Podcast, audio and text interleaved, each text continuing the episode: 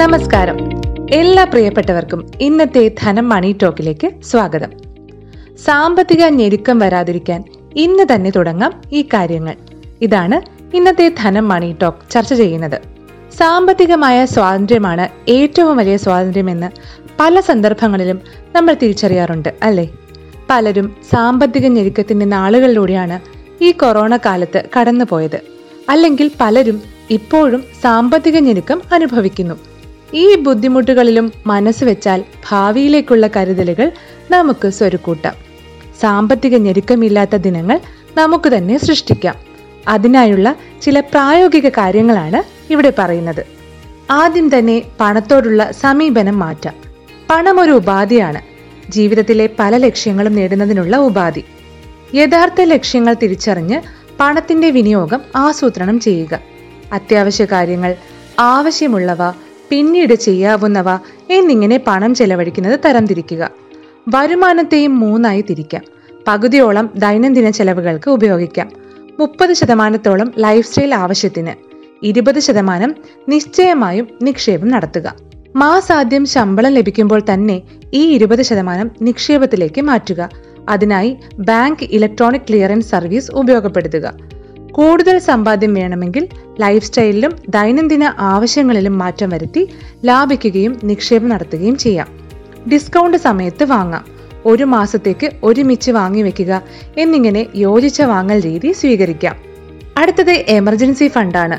ഈ emergency fund എന്ന് പറയാൻ എളുപ്പമാണ്. പക്ഷെ എങ്ങനെയാണ് ഈ സാമ്പത്തിക ഞെരുക്കത്തിൽ അതിലേക്ക് പണം കരുതി വെക്കുക എന്നാണ് പലരും ചിന്തിക്കുന്നത്. എങ്ങനെ ഒരു എമർജൻസി ഫണ്ട് എളുപ്പത്തിൽ സമ്പാദിക്കാമെന്ന് പറഞ്ഞുതരാം. ഒരു മാസത്തെ ചെലവ് ഇരുപത്തി അയ്യായിരം രൂപയാണെന്ന് കരുതുക. അതായത് ഒരു വർഷം മൂന്ന് ലക്ഷം രൂപ. ഒരുമിച്ച് തുക സമ്പാദിക്കുവാൻ സാധിക്കുന്നില്ലെങ്കിൽ ചിട്ടിയിൽ ചേരാം. അമ്പത് മാസത്തെ ചിട്ടി മാസം അയ്യായിരം രൂപ വീതം നിക്ഷേപം നടത്താം. അടുത്ത നാല് വർഷം കൊണ്ട് രണ്ട് ലക്ഷത്തി നാൽപ്പതിനായിരം രൂപയുടെ സമ്പാദ്യം ഉണ്ടാക്കാൻ സാധിക്കും.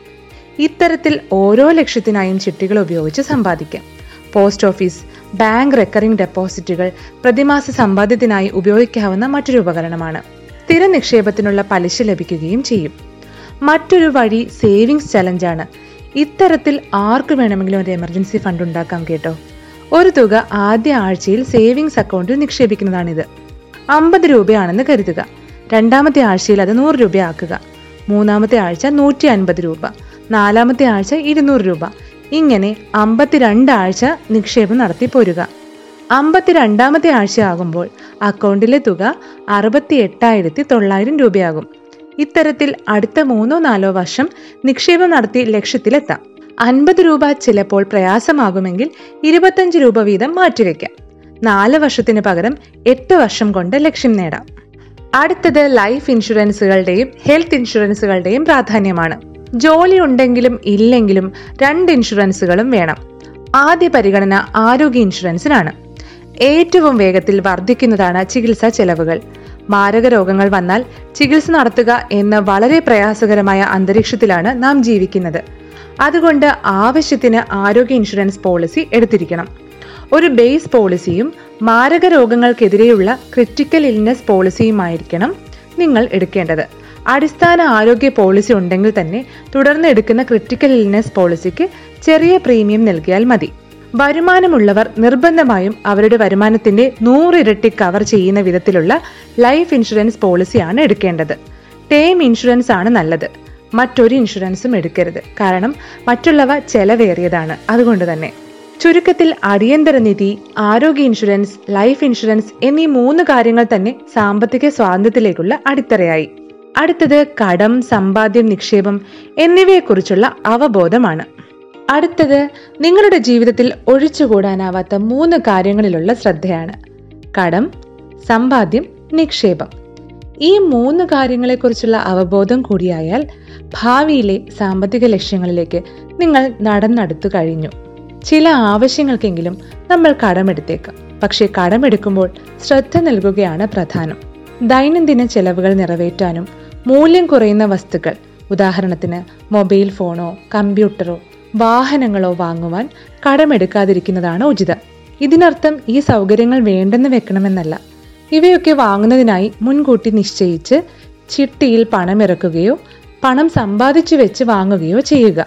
അത്യാവശ്യ സമയത്ത് മാത്രം ഈ വാങ്ങലുകൾക്കായി കടമെടുക്കുക. അതേസമയം മൂല്യ വളർച്ചയുള്ള ആസ്തികൾ ഉദാഹരണത്തിന് വീട് വാങ്ങുക സ്ഥലം സ്വർണവുമായിക്കൊള്ളട്ടെ. ഇതിനായി കടമെടുക്കുന്നതിൽ തെറ്റില്ല. അപ്പോഴും ഓർമ്മിക്കേണ്ട കാര്യം കടം ചെലവുള്ള ഏർപ്പാടാണ്. കഴിയാവുന്നത്ര അത് ഒഴിവാക്കുകയാണ് നല്ലത്. ഇത് നമ്മുടെ സമ്പാദ്യവും സമ്പത്തും വർദ്ധിപ്പിക്കും. സാമ്പത്തിക സ്വാതന്ത്ര്യത്തിന് കരുത്തും പകരും. ഇതോടെ ഇന്നത്തെ ധനം മണി ടോക്ക് പൂർണമാകുകയാണ്. മണി ടോക്കിനെ കുറിച്ചുള്ള നിങ്ങളുടെ അഭിപ്രായങ്ങൾ കമന്റായി അറിയിക്കുക.